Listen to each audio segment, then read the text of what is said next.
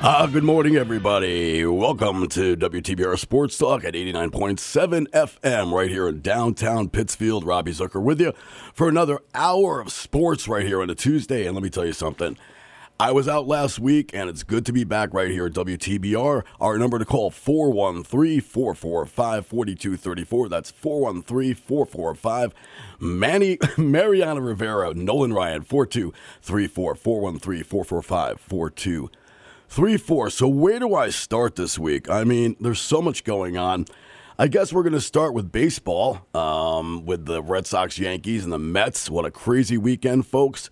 And I guess we'll start with the Hall of Fame introductions tonight with Derek Jeter and Larry Walker and, and the late great Marvin Miller, who brought so much to free agency and to baseball. I guess that's the reason why now that the uh, the players and the owners can't come up with a salary cap, probably because of Marvin Miller, but that's okay. He contributed a lot to free agency and really changed sports. Um, for I, I guess for worse, for better or for worse, I guess you could say. Maybe worse, better for the players, maybe worse for the fans, perhaps. Um, you know, We'll see. But anyway, 445 4234, the number to call. Let's start with the Hall of Fame. First of all, the idea of putting this on a Wednesday night is kind of strange, but uh, usually a Sunday would be good. But uh, we'll talk about Derek Jeter. First of all, Derek Jeter, well, what can you say about the guy over 3,700 hits and a New York Yankee, obviously being, being my, myself a Yankee fan, and uh, just uh, a great uh, player and uh, led by example. Let's put it that way. If you want to have a example of a guy who led by example, that's Derek Jeter. Never really said too much, never said too much for the press, never su- said too much that was controversial. And when he was booed at one time, he said, well, basically, I mean, I'm paraphrasing, but he felt uh, fans deserve to boo you if you don't play well. So, and uh, I'm not really going to get into with the Mets and the whole thumbs down booing thing because it's a bunch of nonsense. But I just want to say that Derek Jeter obviously belongs in the Hall of Fame, and uh, I'm glad he's going in tonight and uh, well deserved. Larry Walker, hmm, well. I have my own opinion of Larry Walker and want to get your opinions too on the Hall of Fame and at 413 445 4234. Larry Walker to me is an inflated number ball player. Now, he had 2,300 hits, I believe, and uh, a lifetime batting average of 313. A five tool player who could steal bases and hit for power, hit for average. And I mean, if you look at his numbers and you look at the 313 batting average in his career, you'd say, yeah, you can make a case for that. Personally, you know, a lot of people get inflated numbers in Colorado. So to me, you know, the other day I said, Ruth, Mantle, you know, Mays, Aaron, and I'm going, Walker? Okay. you know, Walker, all right. It sounds kind of strange, but I'll get your calls at 445 4234. Uh, you can talk about that or anything else you want to talk about. So let's talk about the New York Yankees weekend first and about the team. Okay.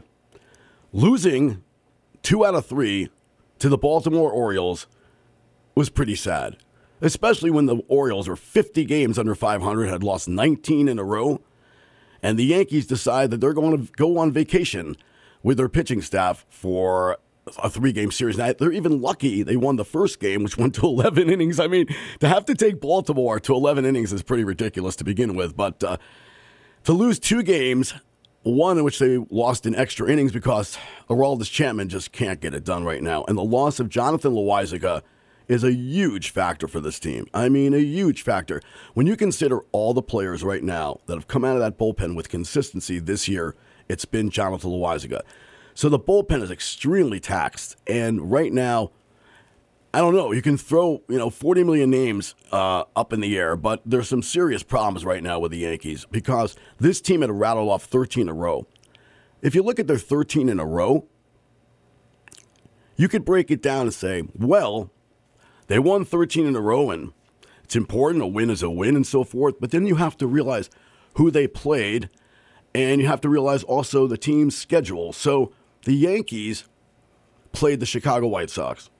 They won two games in that series. That was the start of it right after the Tim Anderson walk-off home run in the field of corn, which, by the way, the players tried to eat and were unsuccessful by eating it and spitting it out because they didn't realize it was fuzz and sweet corn, you know. So, um, so first they win two games against the White Sox. Okay, the White Sox are a good team, but we have to also understand that the White Sox play 76 games in their division against subpar 500 teams.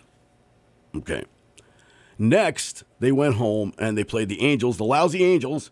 Okay, the Mike Troutless Angels, and uh, they won two to one in a game. All right. Now, the next series that they played, they went over to. Just looking at my notes here, they played the Boston Red Sox at home, who, I, who they hadn't won a game from pretty much all year. At the time, the Red Sox were in a two week slump where the offense was just not scoring runs. So the Yankees won three straight, basically escaping against Boston in three games in which the Red Sox were coming off a terrible, terrible slump. Next, three against Minnesota, one of the worst teams in the American League. And then two against the Atlanta Braves. Now, the Atlanta Braves been coming off a nine game winning streak at the time. Except the nine wins were against Miami, the Nationals, and the Orioles. Three of the worst teams in the league. So you're saying to me, wow, the Atlanta Braves beat up on those teams? Wow, I'm so impressed. And then the Yankees went out to Oakland and won one game against the A's. Actually, they split in that four game series, but the first game they won. Oakland had lost three in a row. So what I'm saying basically is you're never as good as you are, and you never are as bad as you are. And this Yankee team is a mystery. If Stanton and Judge do not hit, they are in big trouble. Joey Gallo, let's talk about this guy, okay? I call him the human fly swatter. I mean, this guy just misses. Yesterday, the Golden Sombrero with four strikeouts. This is a guy in his career that has struck out 19 times in his career. He struck out four times in a game. And Boone, this knucklehead, and we can talk about this too, this knucklehead decides that he's going to put a guy up who's basically batting about a buck 25 since he came over from Texas and is hitting like a cool, like, 089 in his last 17 games, and Boone decides he was going to bat him second. Where the heck is baseball gone?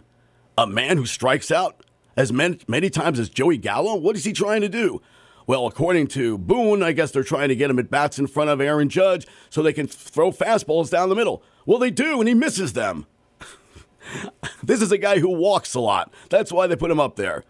Yes, OPS. And I hate OPS, folks. I really hate OPS. I mean, so the guy walks. Does he steal bases? No. Okay, so we saw the injuries to Gio Urshela and to Gleyber Torres, who, by the way, should never play shortstop. These guys were out for a while. So inserted Bronx born boy Andrew Velazquez, bringing a little pizzazz to the to the Yankees, a little speed to the Yankees, and a really good gold glove shortstop. Rougned Odor, bringing a little enthusiasm, a little power from the left side, a couple of home runs, you know, bringing some enthusiasm. Tyler Wade, bringing speed and stolen bases. When the Yankees won 13 in a row, they were stealing bases. They were playing with enthusiasm. They weren't grounding into double play. So let's return, folks. For the last seven out of nine, the old fashioned strike them out, base to base, boring Yankees who ground into 40 double plays a game. And it's just ridiculous. If I am Aaron Boone, I am never, ever playing Gleyber Torres at shortstop. You want to play him at any other position like second base? That's fine with me because that's what he is. You want to put him in a DH role one day? That's fine. Never, never, never do I ever want to see this guy ever playing the position of shortstop. It is absolutely ridiculous. The other day, he double pumps in a game where they were winning uh, five to two. With two outs, he double pumps. The man's safe at first base. Next thing you know, Cedric Mullins comes up, who's a wonderful player for the Orioles, and just jukes one right in the right field seats, and that's it. 5 4. And the Orioles scored four runs, ladies and gentlemen, against that great acquisition from the Angels, Andrew Heaney. You would be better off having Mr. Haney from Green Acres rather than this guy. This guy's ERA is seven already, practically. I don't understand the fascination with Andrew Heaney. Luis Gil came up from the minors, pitched outstanding, I believe 15 in the third innings of shutout baseball, and he's in the minors. How does this make any sense at all? How does this make sense, folks? It doesn't. It really doesn't. I want to hear from you. 413 445 4234. That's 413 445 4234. As I say, Mariano, Nolan Ryan right here on a Tuesday. Uh, by the way, everybody hope, hope they had a great Labor Day weekend. And uh, I had a pretty good weekend myself. Went to a wonderful party the other night. It was great, lots of music. And today, obviously, is Rosh Hashanah. And usually I don't work on Rosh Hashanah, but I was so excited to come in today to talk about the team. So, anyway, it's good to be back and uh, right here on 89.7. 445 um, 4234, the number to call. Hopefully, I'll be joined by my uh, partner in crime down in Barrington, Mr. Sean Cronin, who couldn't make it in the studio today. And that's the magic of radio, folks. You can call in. Now we got Zoom and all these different outlets and, you know, ways to call in and ways to get on. You know, I never thought that when I was a kid that all of a sudden I'd have the opportunity to uh, really enjoy my life as George Jetson. so I never thought that I could actually look at a screen and somebody else on the other side. But now, of course, the magic of Zoom and all these other types of uh, uh, virtual programs and so forth. I can even go home today and watch my services online. That's right. So pretty exciting. Anyway, let's get to the Red Sox. And I want Sean to call in about the Red Sox because Sean is my resident Red Sox expert here. And the interesting thing is, is that I watched the Red Sox game yesterday against Tampa. Does Tampa ever lose? Now, they did lose one out of the three, I believe, to the Minnesota Twins, but they never lose. Yesterday, the Red Sox had a 7 1 lead behind Chris Sale, of all people. Sale just didn't have it. They took him out of the game. They got a standing ovation from Chris Sale. And you know Chris Sale, I mean, he's com- competitive, com- say that again 500 times, competitive as any guy that's out there. And uh, yesterday, he was in trouble. They pulled him out, and the Red Sox blew a 7 to 1 lead. In the ninth inning, they were up 9 to 8. And here comes Austin Meadows, and I'm thinking, man, you know, Austin Meadows, he can pop one out and tie the game here. Because obviously, I'm rooting for Tampa because there's no way the Yankees are winning the division now. So the Yankees are playing for a wild card, right? Let's be honest, and so is Boston. So the ball goes off the wall, and Verdugo tries to leap. The ball goes into center field, and Hunter Renfroe is nowhere, to be found. And here comes the newly acquired Iglesias who's running out into the middle of center field. And here comes Austin Meadows around third. I'm going, oh my God, they're going to send him. And they send him. And he scores, and it's 9 9. And suddenly, before you know it, the game's tied. The Rays win in an extra innings, and it's 11 10 final. And, you know, what are you going to do? The Rays, people say, gee, why are they that good? How come the Rays are this good? They have good ball players. Lau is good. I mean, and Meadows is good.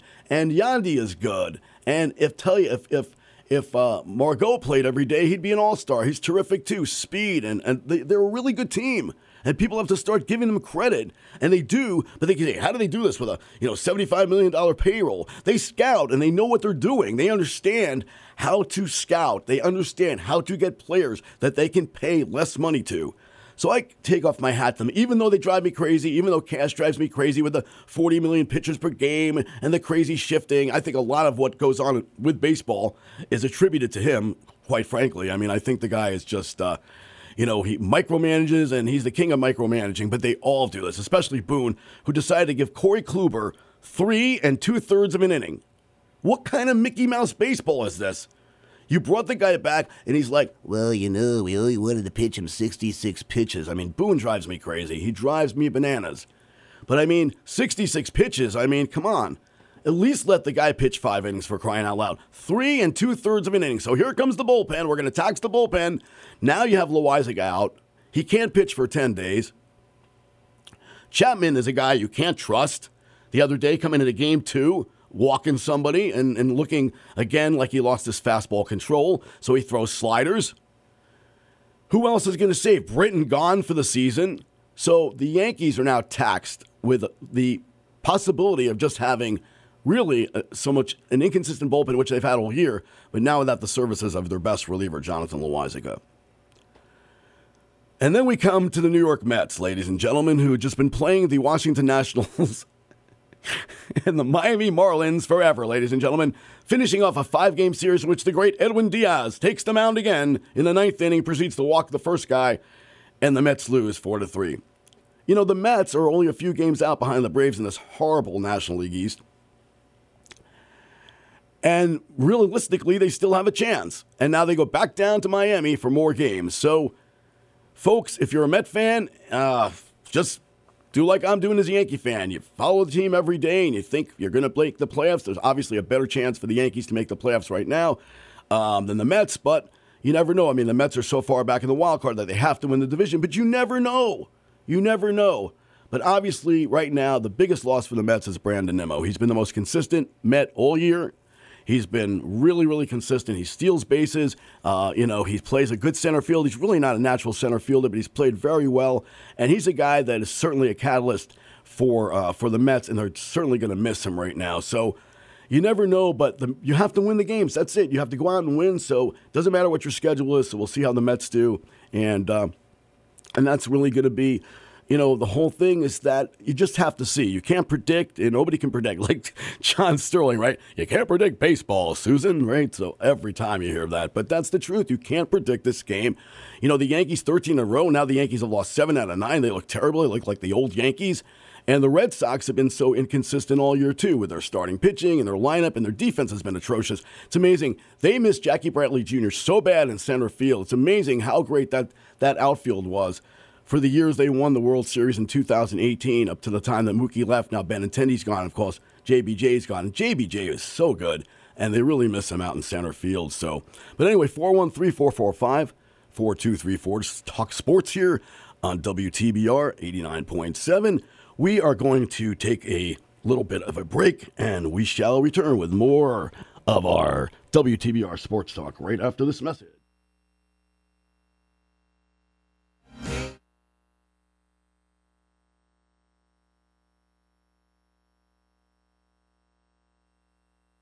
If you've cut the cord and still want to keep in touch with Pittsfield Community Television, PCTV Select is now available on Roku and Apple TV. Live press conferences, city meetings, and more are just a click away. Pittsfield Community Television is now available without cable, with PCTV Select available on Roku and Apple TV. For more details and for download instructions, go to pittsfieldtv.org. 89.7 WTBR FM Pittsfield.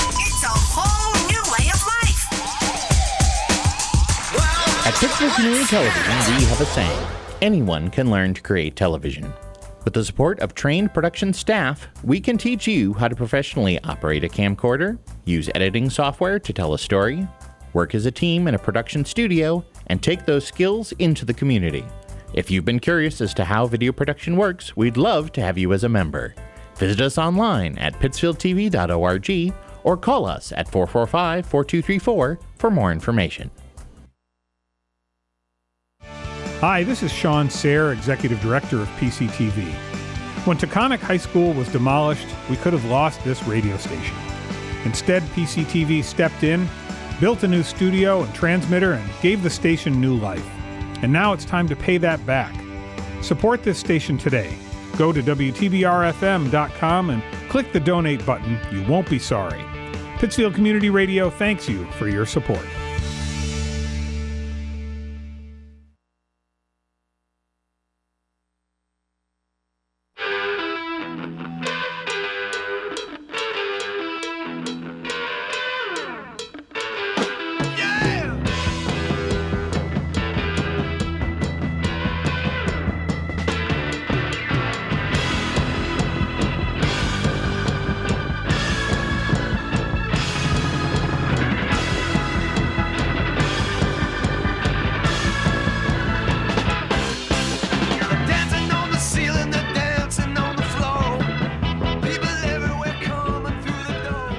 To WTBR Sports Talk. We had a little technical difficulties there. button, button, who's got the button? Anyway, welcome back to WTBR Sports Talk. Robbie Zucker with you again on a Tuesday morning. Happy holidays to everybody. and Happy Rosh Hashanah for anybody celebrating like myself. It's right now, it's uh, 1020 right here on WTBR 445 4234 and uh, the number to call. So, uh, anyway, if you want to call in, ah, we got a caller. Hang on one second here. All right.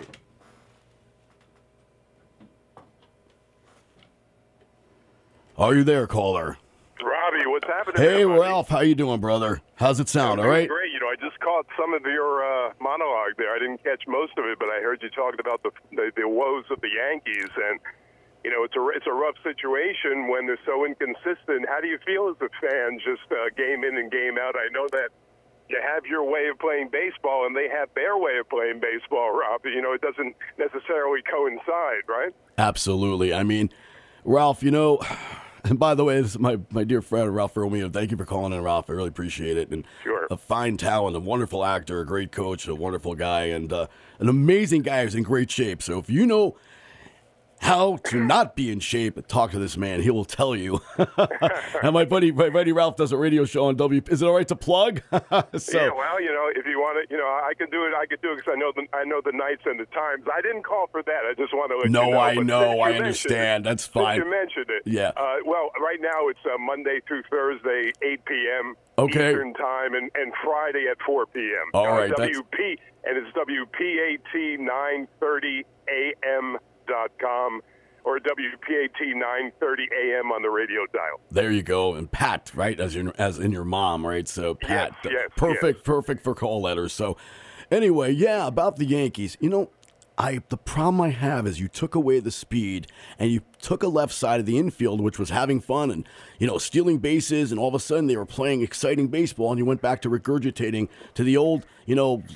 Base to base, station to station Yankees, and now Gleyber Torres playing short, which is just the biggest mistake in the world. I mean, this guy can't play shortstop. The pomposity, the the ridiculousness of Brian Cashman. I'll let you comment though about baseball and what you feel about it. So, Well, when you're talking about Torres, you just see him. Any baseball person can look at him for five minutes and see that's not a shortstop. You know, you put a guy out of position, you're going to get uh, a situation at the plate where he's thinking about playing the field. He's not going to play up to par. That's just the way it works out. Uh, as far as the way they play, you know, you, you, you're absolutely right. They, the way they played for a while was just winning baseball. But why, Rob? Why do you think they reverted back to this this modern style of home run or nothing? Well, I think they played a really good team in Oakland. I also think the lineup. I mean, Joey Gallo batting second, Willie Randolph, okay, Derek Jeter, okay, uh, Joey Gallo. I mean, I don't get it. I'm I don't get it. I'm sorry, I don't get it. Like, can you imagine Dave Kingman batting second? How does this make sense? Ridiculous. That's- I mean, you know, here's the thing. Yeah. Uh, they have Aaron Judge batting second, or they used to. Now they got this strikeout king uh, Gallo. It's a home run or nothing. The second hitter, you know, I'm thinking about guys in the past who moved that runner along. Right. It doesn't work that way anymore. Yeah, what about contact? The, the biggest problem with the Yankees is contact. And, it, and I think the numbers in the Baltimore series, which is so embarrassing one for 21 between Gallo, Judge, and Stanton. Uh, with a multitude of strikeouts. I mean, the problem I have with Cashman, which this is so funny too to me. He goes, they, everybody's complaining they need lefties. I complain they need lefties, but they didn't need another lefty that strikes out a million times. I know. So they got I know Rizzo. So they went and got Rizzo, right? And now even Rizzo's having. To, but Rizzo, you know, I love Rizzo because what did he do yesterday? The Yankees are down three nothing. He butcher boys the ball down the left field line on the shift. Why can't people do this? I'm sick and tired of the excuse. Oh, we can't hit against the shift. Oh, it's too hard. Guys are throwing 100 miles an hour. Please, please, can we I'll stop this? advocate on. I'll play devil's advocate on that one. You know why they never learned how to do it. You know that you can't get a guy in the big leagues who never did it once in the minor leagues. They say uh, and tell him, you know, go the other way or hit down on the ball the other way. You'll run forever. It just doesn't work because these guys are not trained for that type of thing. Uh, Exactly. I mean, they don't know how to bunt. I'm watching the Red Sox game yesterday, and Christian Vasquez pops the ball up and tries to bunt two guys over to try to get the Red Sox to uh, come back in the game. And he pops the ball up and tries to push the bat to the ball. You have to catch the bat, you know, catch the ball with the bat. And that's what they don't do. They try to push the bat to the ball and they pop up It's just ridiculous. Yeah, I would. Well, back, you know, yeah. back in 1923 when I played ball, I, they, they, I actually, you know, after uh, at the end of your batting practice session, you had to lay down five, six bunts, and it wasn't just routine. You really had to lay down those bunts and learn how to bunt. It's part of the game. Phil Rizzuto's dead, and I guess the bun went with him. Exactly. The- I mean, it's true. You're absolutely right. I got to ask you about your experience with Larry Doby uh, growing up. Yeah, just tell, fill me in a little bit because it's I find well, it really here's interesting. a yeah. guy who gets no pub for being the first uh, African American American League player. You hear Jackie Robinson, rightfully so. The Right. guy was, you know, he broke barriers like no other. But uh, Larry Doby ran into just as much racism as Jackie did, and uh, growing up, he was. Um, he just he was on the older side and he just was getting uh, through with his coaching career. But he gave me some tips on hitting that took me through my you know short career. And he was a fabulous guy very low key very very nice man just a, just a pleasure to be around a, a wonderful man paterson new jersey Yep, yep. I remember my my, my old uh, babysitter when I was a kid. My nurse would take care of me from Paterson, and we would drive through Paterson when I was a kid, and it was it was really a tough neighborhood. I mean, really scary Very neighborhood. tough. Oh man. So I I can't. grew I grew up in what they call the hood, but we never knew any better. That's all we knew. You know, it was all the all the I hate to get this way on your sports show, but all the races kind of got along. We never thought twice about it. Right, of course not. Absolutely. I mean, there was nothing that you know. Everybody was looking at each other like they were people, and you know, not uh, and not uh, you know, looking at each other like they were from aliens from another planet. I, I agree. It's uh, it was the Well, same thing where for I me. am right now. It's you know, 61 years later. I'm in Paterson, New Jersey, right now. Oh no! Oh, you're at, oh, you're at mom's. Okay. So No, well, here, you know, I don't know if you know. I, you know, as you know, I got I got married. I know you told me, Mazel and, tov. Uh, we moved. We moved. My mother had to relocate, and we moved into my mother's place for a short time. So I'm I'm pretty much at the place where I started from. Wow, there you go. You and Andrew Velazquez, right? There you go. Well, your wife is go- your wife is gorgeous, man. Tell her I say hi, all right? So, I will. I uh, will. Uh, uh, She's listening to you right now. She's oh, got thanks. the radio on. Hey there. Her, her, na- her name is her name is Cindy. Oh, Cindy, that's right. Hey, Cindy, how you doing? Nice to talk to you. I know I don't I'll do all those silly voices for you. Hey, let me let me just tell you. Let me tell your listeners how. Uh, you know, if you you know, I tuned into your monologue, and you never know how somebody. I had never really heard you at length on the radio, other than a caller on a on a competitive station there. But Right, right. I I heard I heard you do it. I said, "There's a guy who should be working regularly on a big time radio station somewhere in the New York area." But you know, talent doesn't necessarily coincide with uh, employment. Ex- absolutely, I, yeah, absolutely, I agree. It's funny. I it was I was talking to Patty Boyle, you know, who produces overnights uh, and and during the day for WFAN in New York, and he did a show from two o'clock in the morning till five a couple weeks ago, and he says to me, "Rob, where the hell were you, man?" I said, "You were on. You told me you were doing a show, but when he was, he goes, it was two to five in the morning." I said, "Oh my god, I was sleeping. No wonder I didn't catch your show." So. Well, you know, that station is so popular.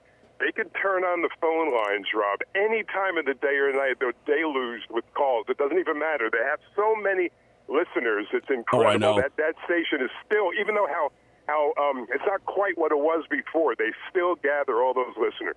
It's amazing. I uh, was talking to Steve Somers last night. He had Jerry Seinfeld on.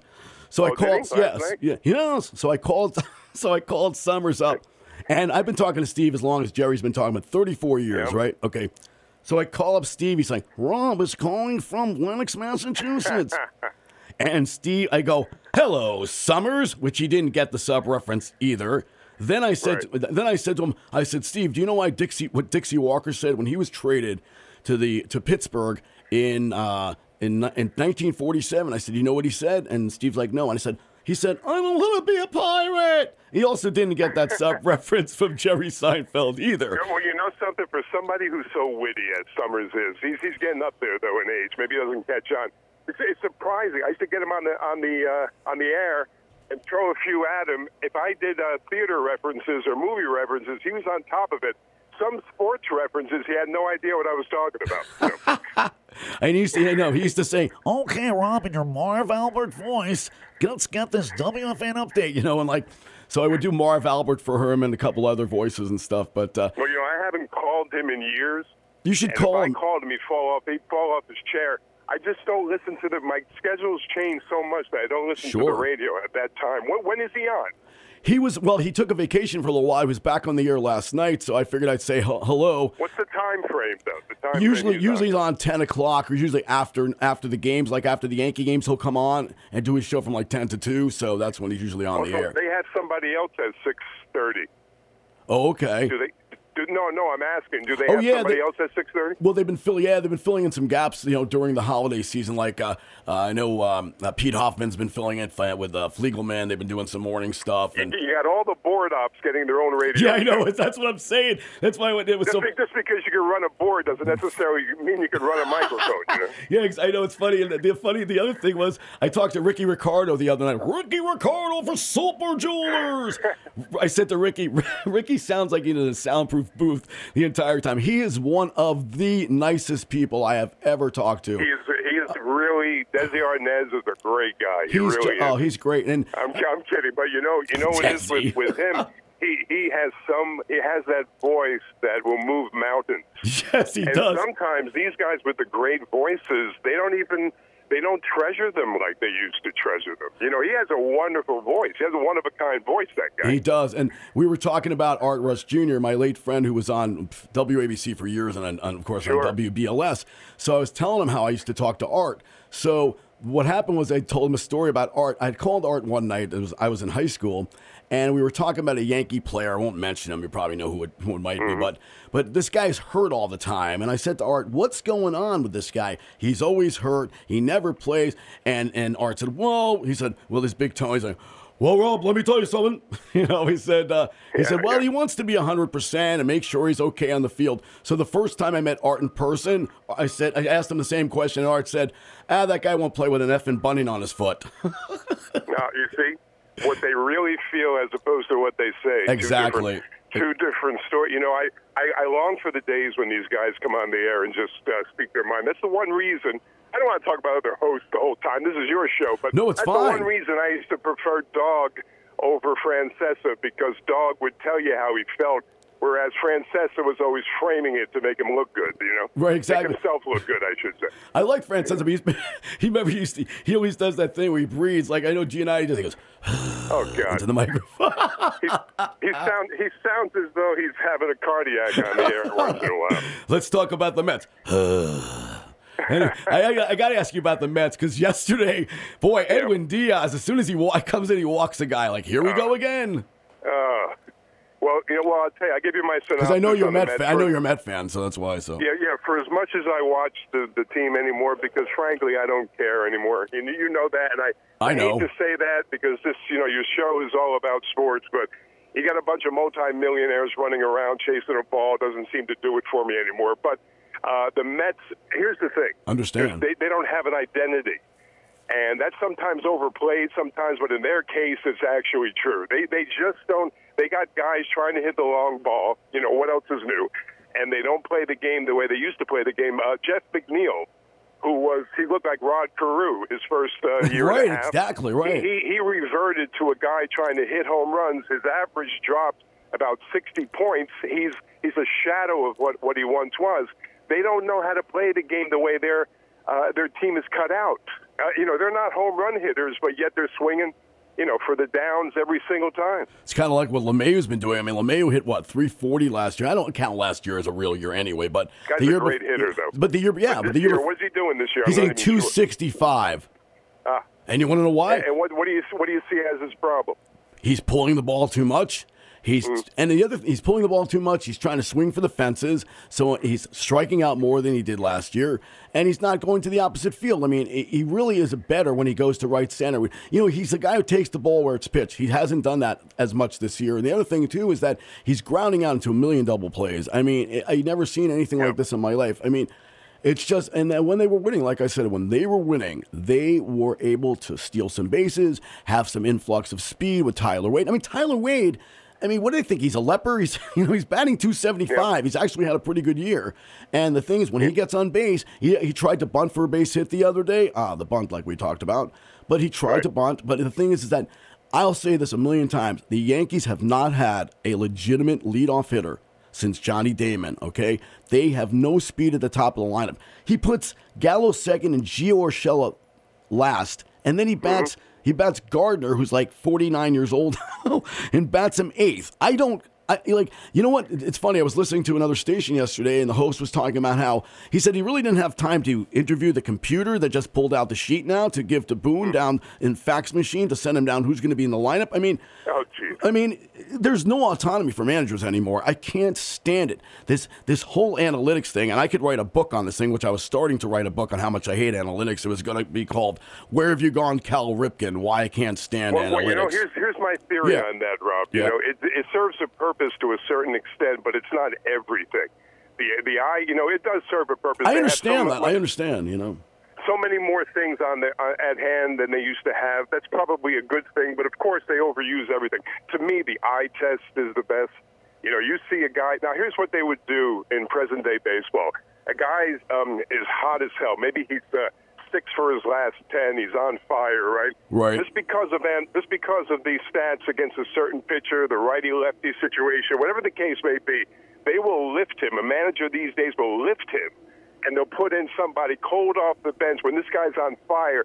When a guy's hitting like that, man, you get him up there in the box and you let him you let him do his thing because that's he's seeing the ball well. But they don't see it that way. They play the percentages all the time. I know it's always about percentage. And the interesting thing is, like, I see these stats. It's like, you know, player hitting 230 with 15 home runs and 75 runs batted and hitting, you know, there was a guy the other day with like, like 30 home runs and like 97 runs batted and hitting like 235. I mean, mm. and the and the launch angle garbage and the exit velocity. Do you think I really care about how fast the ball gets Nobody. out? I mean, nobody of our age cares. That's for sure. go go ask go ask Pete. You know, I saw Pete Rose interviewed as as bullheaded as, as he is, pig-headed.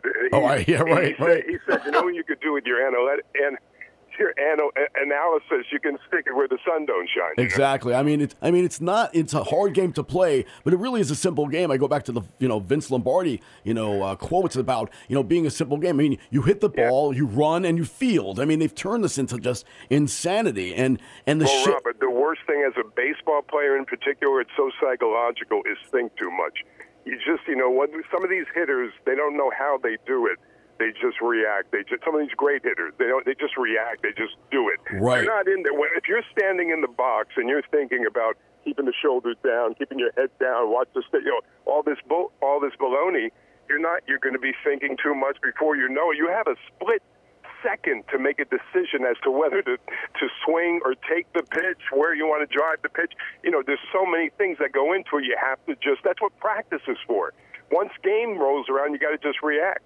Absolutely. I mean, you know, Bernie Williams talked about that. I heard Bernie on radio uh, last year, I guess, and Bernie was talking about. They said how he's so successful in the clutch in the playoffs. He says, "I have the ability to relax in the box. You know, basically had the ability just to, you know." Think about nothing and just think about absolutely nothing except for when that pitch was coming. And I as, think as that's an, as an actor, you know, I don't Right, I'll bring this, exactly, bring this right. into the. If you're not relaxed, you're you're useless. Right. You can't you can't react properly. You're not in the moment. It's the same thing in the batter's box. Exactly. I mean, being, you know, I, yeah, absolutely being an actor, but, you know, we're both, you know, uh, doing acting. That's absolutely correct. I, I agree 100%. You know, getting into character. Don't you love the guys that are relaxed? Don't you love the guys like remember remember Carew in the box? Oh, my God, fantastic. In the box, he looked like he was falling asleep, but then he would just spring when he when he uncoiled when he uncoiled with that swing. It was as beautiful as anything, Oh, any absolutely. I've ever seen. Of course, and he can do a great Haftorah portion, too. he was Jewish. There's yeah, I know. That's why I said he could great. American Jews. Right. That's why I said he could do a great Haftorah portion. Him and Elliot Maddox. Remember Elliot Maddox, too, right? All right, the great Elliot. Sammy Davis Jr. never played baseball. What happened? I don't know, man. You know, what can I do, Hitch? You know, it is what it is, pal. You know? Hey, how long are you on today? I'm on till 11 o'clock. I'm going to uh, get my buddy Sean, and he's going to talk about Boston uh, Red Sox baseball. So, but uh, yeah, man, I you know I appreciate you know you calling, man. It's so nice of you. Oh, no doubt. God you know, bless, now I know buddy. I can, get, I can get your show where I can get it. What day? What days are you on? I'm on Tuesdays right now at 10. I hope to get more Okay. time. I'd love to get more time. I really would because I really enjoy it. It's nice to be back. Well, you're the, gonna have you're gonna have to uh, tune in tonight at eight o'clock. I'll throw it around political, and I'll make a few enemies tonight. okay. Okay, I appreciate it, Rob. Oh my God, I appreciate it so much, Ralphie. Love you and uh, send my best to Cindy and give you a hug to your mom. I really appreciate it. All right. Will do. Will do. All right, Thank pal, you, you, got it. All right. Bye. Thanks. Bye.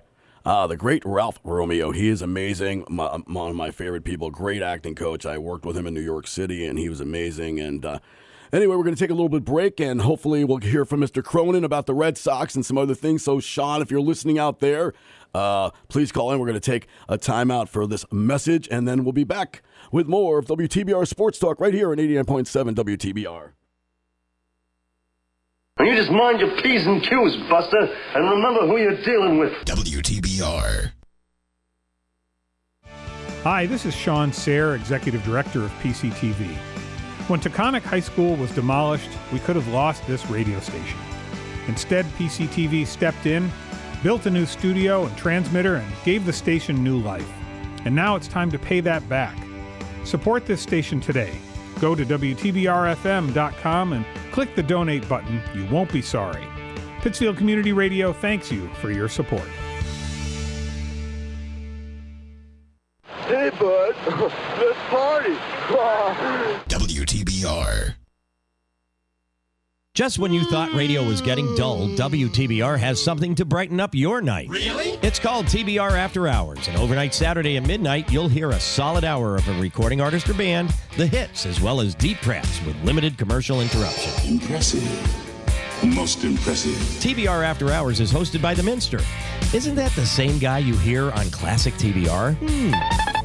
It's TBR After Hours, overnight Saturday at midnight, right here on WTBR, and also available on podcast. Hello, Phil Tierney here, the host of Berkshire Jazz, where I play all the young tigers and old lions of jazz every Saturday evening from 8 to 10 on WTBR 89.7, Pittsfield Community Radio. Join me Saturday at 8. And if you know someone who likes and enjoys this great American classical music, tell them about us. Spread the word. Jazz is alive and well on WTBR 89.7. Thanks for listening.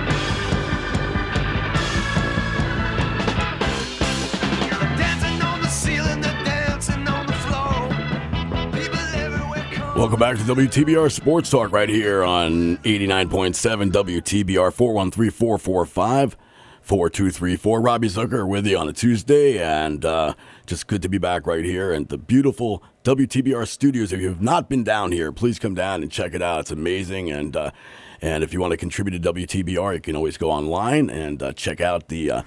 All the podcasts and everything else. So we're going to hear from Sean Cronin, hopefully. Uh, Sean, if you're out there, you can call right in. So, uh, all right, brother, it's uh, 413 445 4234. We thank Ralph Romeo for joining us. He's an amazing guy and an incredible talent, and uh, you can definitely catch his show sometime down at WPAT in, uh, in uh, in New York. It's a great show, and there's a lot of subjects that he talks about. So, nothing much but sports, but everything else. But you can pretty much talk about everything else you want to talk about. So, Ralph, thanks a million. It was really a joy to talk to you, and uh, especially being on the air all the times I called you. So, it's really nice to actually have you call me, and, uh, I, I appreciate the compliments all the time. Seriously, I really do appreciate. Watch, they'll put me in the graveyard shift, right?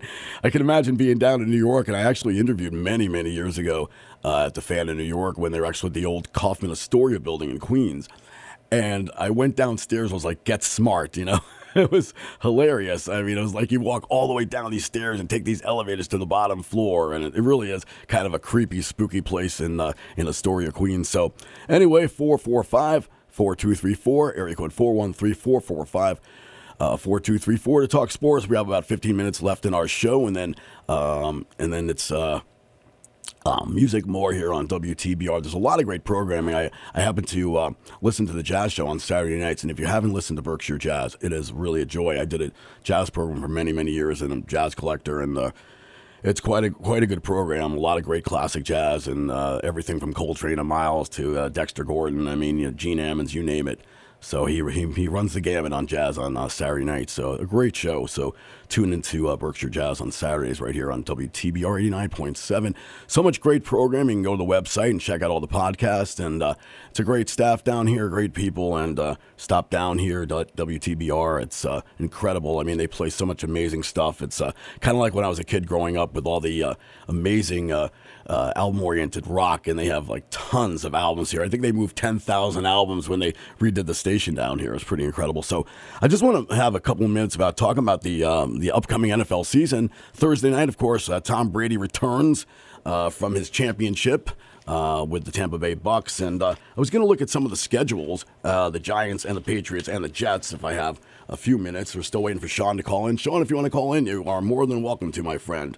So I was going over schedules last night from uh, from the uh, from from the Giants and the Jets and the Patriots. So I'm turning my pages here as I as I flip on information here. I didn't even bring my computer. I said, you know what? I'm just going to write them down the old-fashioned way. So that's what I did. So I'm going to look at the Giants' schedule right now. I picked the Giants to go nine and eight. Here's why. And it's truly the biggest problem, and that is the offensive line. The offensive line of this team has been garbage for a long time. Why Dave Gettleman was fascinated with Andrew Thomas, I have no idea. I wanted Mekhi Becton, the offensive lineman from uh, uh, from Louisville, and the Jets chose him. He's a beast. He's a huge guy, and Thomas has been a disaster the last couple of years. And I'm hoping that they can straighten this kid out and teach this kid how to block, how to use his hands, how to use his feet, and so forth. So. Anyway, 413 445 4234. Just waiting for Sean Cronin to call in. My partner in crime here is away down in Barrington today doing his thing, and uh, he said he's going to give me uh, uh, a, a buzz. So, uh, anyway, we'll, we'll uh, go back and see what's going on. Go back to the phone lines and hoping that we get a call from him. I just pushed the button on the drop line, Sean, so hopefully he'll call in. But uh, here's looking at the Giants' schedule. We're looking at the Denver Broncos, an interesting start. I have them losing to the Broncos at home. Why? Because of two guys, basically Chubb, and uh, and obviously uh, they they are going to have to stop him. And and the thing is, is that you know this line has been so bad, and uh, for the last couple of years. So here's here's the um, here's the situation. Then they play Washington on the road. Okay, I have another loss, so 0 2. Then they're home against the Falcons. I have them winning that game. On the road against the Saints, I have them losing that game. On the road against the Cowboys, I have them losing that game. At home against the Rams, I decided, okay, I'm going to give the Rams uh, a win. Oh, here's Sean. Let's hold on and see if he's there, folks.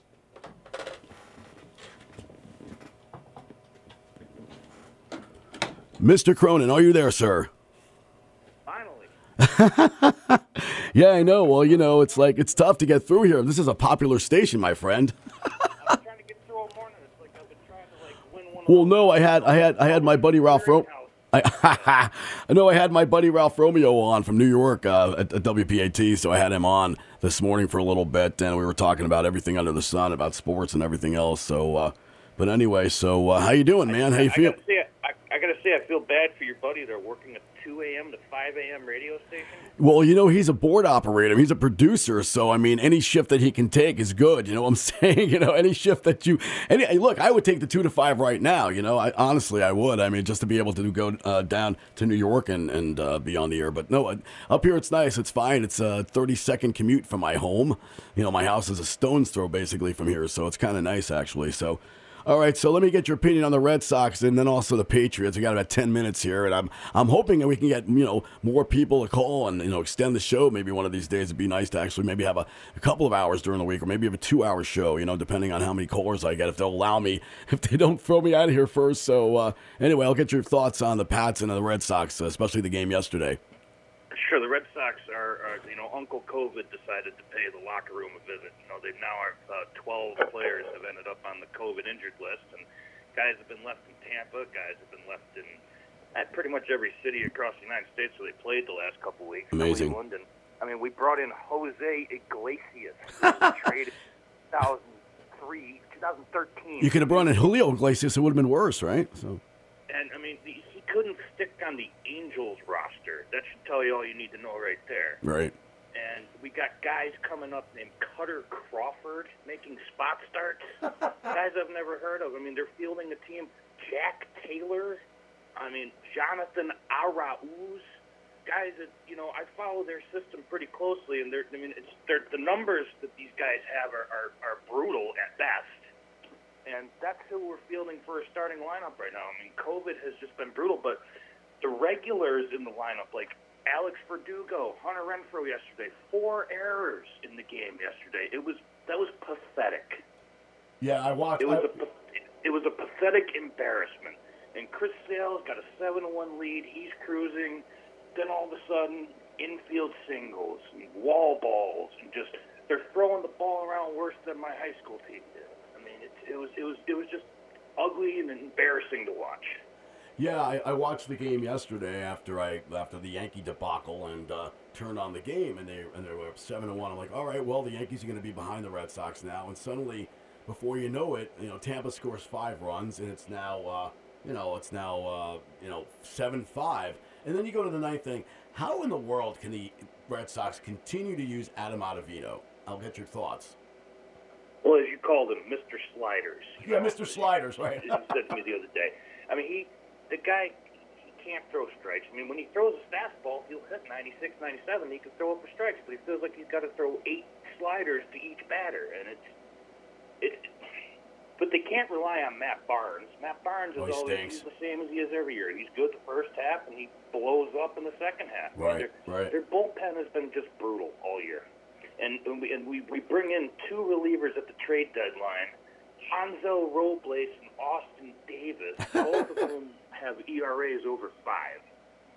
It, it's, it's bad.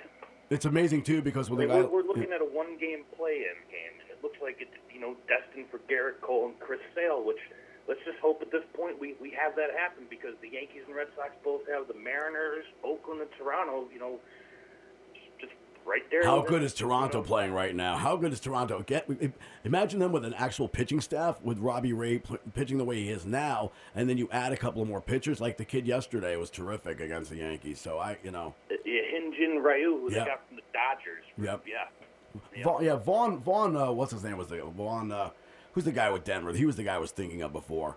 Um, you know, from the from the Broncos, I was trying to mention before. But I'll get your thoughts about the Patriots after. But yeah, um, it's amazing to me uh, how. Uh, you know, the Red Sox have been just as inconsistent as the Yankees all season, up and down and up and down and up and down. And this COVID thing has really hit hard with them, and it did with the Yankees as well. So, yeah, I don't know. I mean, I, the, to me, the Red Sox are, you know, they're.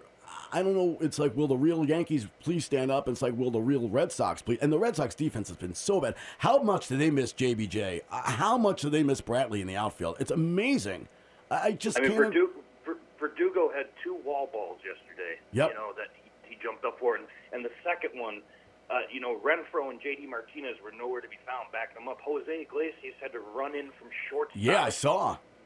and, and and then he throws the ball. I don't know, you know, 50 feet into the stands, wherever he threw it. It was awful. But JBJ, I was watching that game yesterday. Said he would have made both of those plays. I would trade Verdugo's defense for a 187 hitter. I think that's what Bradley's hitting with Milwaukee. Oh, But my the God. defense, You, you, you can't- can't be replaced. It's irreplaceable. Well, I always tell you about defense. Like I said with the with the Yankees and Gleyber Torres. I mean, I, I don't care if Velazquez hits 220. If he plays great defense, and I said, you know, you can go back in the history of baseball and you can start with like guys like Marty Marion with the Cardinals or Johnny Logan with the Braves or Mark Belanger when I was a kid with the Orioles and guys that were, you know, great defensive shortstops and were light hitters. I mean, Dave Concepcion when I was a kid with the Big Red Machine in Cincinnati. These guys weren't power hitters. These guys weren't driving in, you know, 85, 90 RBIs a year. They were great defensive shortstops. They were able to play defense. And, you know, it seems like defense has just become a misnomer when it comes to baseball. I mean, it's just been left behind. And, you know, I'm, I'm about great defense. I mean, that's really what I feel is the most important thing in baseball is great pitching and great defense, you know. So hitting comes and goes, you know. If you guys are going to have Gleyber Torres at shortstop, you might as well put Chuck Knobloch at shortstop. Right.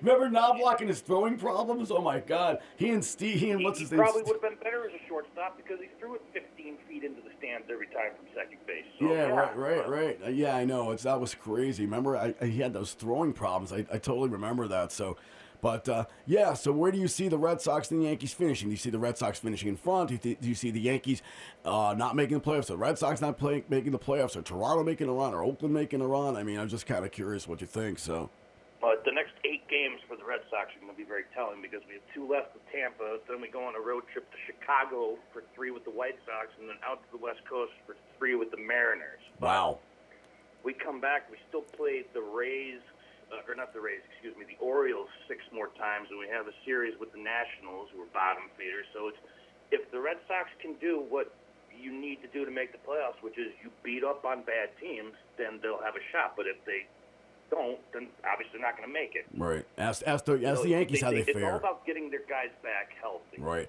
Ask the Yankees. You know, I mean, what's 10 days off going to do to a guy like Bogaerts and a guy like Kike Hernandez with their timing at the plate? I mean, That's gonna right. They didn't have Kiki yesterday. They're, just, they're going Right. to want him right back. And I mean, it's, it's 10 days of sitting in a hotel room. I mean, they can't go anywhere. I know, I know the feeling. Trust me. I can't. You know, they had Kiki, right? That's right. He's been hurt. and That's right. So I have. I didn't see him play yesterday either. So that's right. He's been out too. So, man, it's unbelievable. I know. Well, you know, I hope everybody gets healthy and stuff. The Yankees have a tough schedule. They have to play the Red Sox again. They have to play uh, another series against Tampa at the end of the season. They have to play another series against Toronto, I believe, up in Toronto. And Toronto's playing really well. They're on a roll. I'm serious. They're they're a damn fun team to watch. They really Vladimir are. Guerrero just hit his 40th home run yesterday. Yeah, absolutely. Yeah. Hey, I want I mean, to what get do you think yeah. the MVP the MVP race is obviously down to him and Shohei Ohtani. I think Ohtani is going to, you know, going to run away with it. Why? Why would he run away with it? What is? Why this MVP thing with Ohtani? I mean, yeah, he's got great numbers, but, but the most valuable, they ought to have a difference. You know, in the NHL, they have the Rocket Richard, uh, you know, trophy for uh, most goals, and they have the Hart Trophy for MVP. They ought to change that because to me, he's not the most valuable. The most valuable right now, to me, is is Vladdy Guerrero. So. And, uh, and and Semien definitely too as well. But I got to get your thoughts real quick. About three minutes left about the Pats. I have the Pats going eleven and six this year, and I have the Giants going nine and eight. So, and I have the Jets winning like four games or five games. So that's pretty much where I stand with the Pats, though. But I think the Pats will be back. I really do. I think if Mac Jones can just limit the mistakes, they'll be worlds better than Cam Newton just rolling out of bed. Because Mac Jones can actually complete a forward pass. And, you know, they upgraded the tight end position. They brought in two of the best tight ends in football. They brought in Nelson Aguilar, who I think is an overrated, or excuse me, Underrated, underrated yeah. yeah. Me too. They have 15 running backs in the room. I mean, I think in their defense, their front seven is stacked. I see 11 and six in, in a wild card berth. Yeah, I do. I, think really Buffalo do. is still the is still the class of that division. Yeah, but they play Buffalo tough. Every time they play Buffalo, they play them well at home and well on the road. They've done that a lot of years in a row. And, they, and I agree with you. I think the Patriots are going to have a good year. It's simply because their defense is very good. And now, with the ability to run, I, I think they put Mac Jones in a position where he doesn't have to throw more than 20, 25 times. And they run the ball with efficiency and play defense. I, I agree with you. I, I think the Pats are going to be back, and I certainly think they're they're a formidable foe when they make the playoffs. You know, with Belichick and also too with his schemes. I mean, you've seen what he does. He prepares you know, before a game for any team in a different way. We've seen him prepare for for a team that's poor against the run. We've seen him prepare for a team that's poor against the pass. So yeah, I agree with you. I think that uh, I think they're gonna have a good year. I really do. So And and uh, you know, Belichick, it was kind of telling at his press conference the other day. They asked him about Mac and Cam, and he declined to talk about Cam, and all he said was, "Mac does the things we want to do, and he does them well." absolutely. I mean, you and me. I'm a Bam, a I'm a Bama fan. That's So Belichickian quote at its finest. Yeah, right, exactly. Yeah, you know, you don't get usually too much from Belichick. You got that frowning, you know, high the monotone, and uh, We yeah. got to do some things better. Uh, we did some things well, but there's a lot to improve on. You know, the si- yeah, well, silence sometimes is golden with him. You know, he doesn't give you a whole lot of press conference, but let's face it, the guy's the most prepared coach in, in the National Football League. So, yeah, anyway, man, I hope you're back in studio next week. So, I I hope Dad's getting better and uh, just give him my best and everything. And, uh, and uh, yeah, I'm definitely getting better. So things are things are much better than they were for a few weeks. Absolutely. So, well, I look forward to seeing you next week. Absolutely, buddy. All right, thanks for calling. All right, I'll, I'll talk to you soon. All right, all right. All the best. Thanks. Okay, bye bye. That's my uh, partner in crime there, Sean Cronin, and uh, talking about the Pats and talking about the. And about the uh, the Patriots and the Red Sox.